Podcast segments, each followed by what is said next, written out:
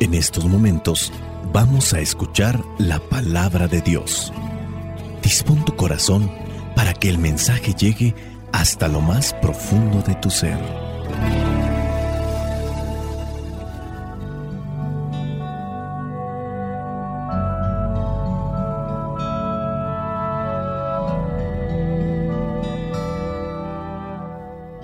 El Evangelio que la iglesia nos presenta el día de hoy corresponde a Juan, capítulo 16, versículos del 23 al 28.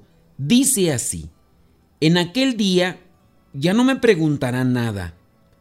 Les aseguro que el Padre les dará todo lo que le pidan en mi nombre. Hasta ahora ustedes no han pedido nada en mi nombre. Pidan y recibirán para que su alegría sea completa. Les he dicho estas cosas poniéndoles comparaciones, pero viene la hora en que ya no les pondré más comparaciones, sino que les hablaré claramente acerca del Padre. Aquel día ustedes le pedirán en mi nombre.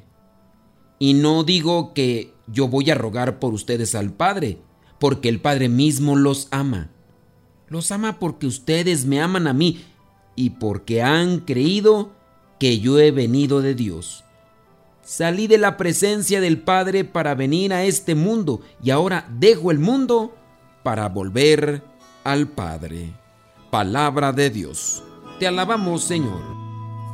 Señor Jesucristo, nuestro divino Salvador Gracias te damos por tu infinito amor. Escuchamos en la palabra, te recibimos y adoramos en la Eucaristía, te servimos en los hermanos.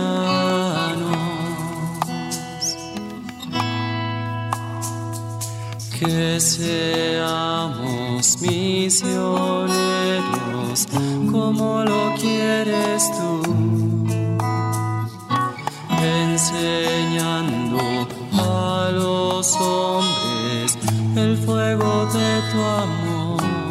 En el Evangelio pasado Jesucristo está hablando de su partida, pero también anuncia su segunda venida.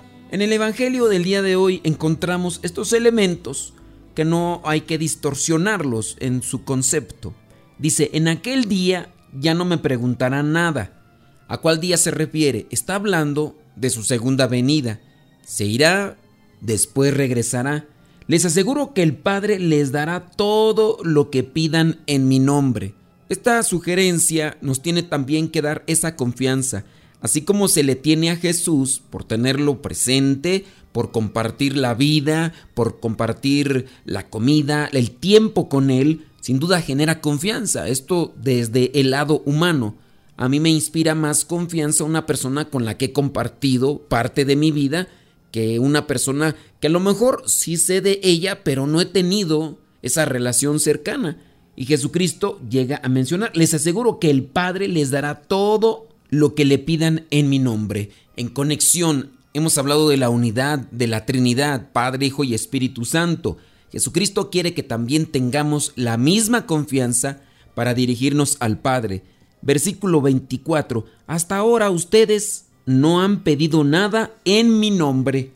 Pidan y recibirán para que su alegría sea completa. Quizá para ellos no ha llegado el momento de pedir algo en nombre de Jesús lo tienen presente, Él sabe de sus necesidades, Él sabe lo que necesitan, pero llegará el momento, el momento de la dificultad, el momento de la tensión, el momento de las sacudidas.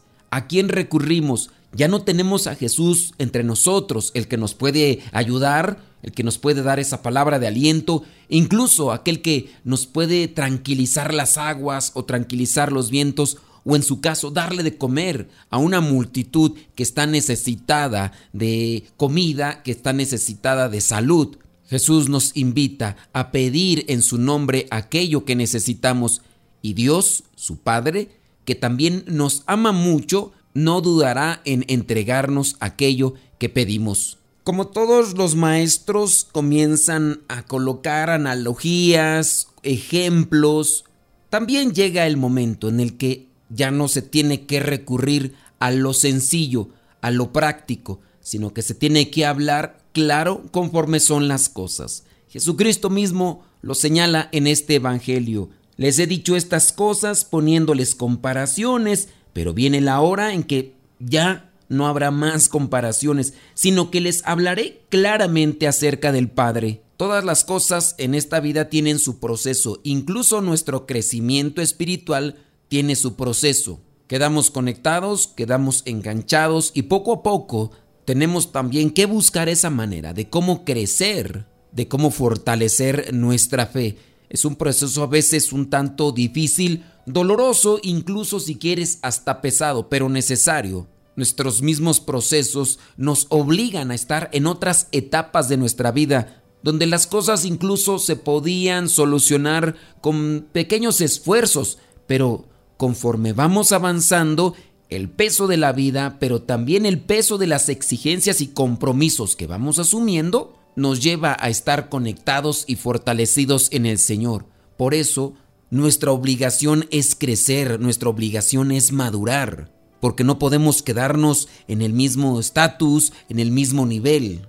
No podemos quedarnos con los estudios básicos de primaria, no podemos tener la misma actividad que hemos tenido siempre. En lo espiritual tiene también que darse un progreso y eso implica también el distanciamiento de aquello que nos esclaviza, de aquello incluso que nos denigra, es decir, que nos quita la dignidad. Jesucristo sigue diciendo, aquel día ustedes le pedirán en mi nombre al Padre, y no digo que yo voy a rogar por ustedes al Padre, porque el Padre mismo los ama. Los ama porque ustedes me aman a mí y porque han creído que yo he venido a Dios. Ya antes nos ha dicho Jesús que si le amamos vamos a obedecer sus mandatos, vamos a obedecer su palabra. No es solamente estar necesitados y pedir y esperar, también en nosotros se tiene que dar esa relación, esa conexión. Al decir que amo, también debo de obedecer y cumplir. Cuando yo amo, cuando yo cumplo, cuando yo obedezco, Dios Padre me concederá aquello que yo pido, pero porque amo. Si ustedes me aman, obedecerán y cumplirán mis mandatos. Y si ustedes me aman a mí, mi Padre les concederá todo aquello que le pidan. En los terrenos de espiritualidad estamos llamados a crecer. No podemos seguir caminando por los mismos senderos que nos han mostrado otras personas o que nosotros mismos hemos abrazado desde hace algún tiempo. Aquí viene la cuestionante que debemos de asumir y de dar una respuesta. ¿De qué manera vivo mi fe? ¿Mi relación con Dios ha crecido? ¿Mi compromiso de buscar y hacer lo que a Él le agrada se mantiene constante? Lucho contra mis defectos, mis debilidades, me levanto de aquellas caídas de aquellos errores, de aquellos tropiezos, de aquellas situaciones difíciles en las que nos hemos relacionado y a lo mejor hasta ofendido. Todos los días Dios nos ofrece esa oportunidad y su palabra hoy nos da esperanza y nos invita a tejer una relación, una conexión con Dios Padre. No podemos seguir en la misma actitud infantil o ligera en relación con Dios como la hemos tenido hace algunos años. La bendición de Dios Todopoderoso, Padre, Hijo y Espíritu Santo, descienda sobre cada uno de ustedes y les acompañe para siempre. Vayamos a vivir la palabra. Lámpara es tu palabra para mis pasos, mi sendero. Lámpara pasos mi sendero.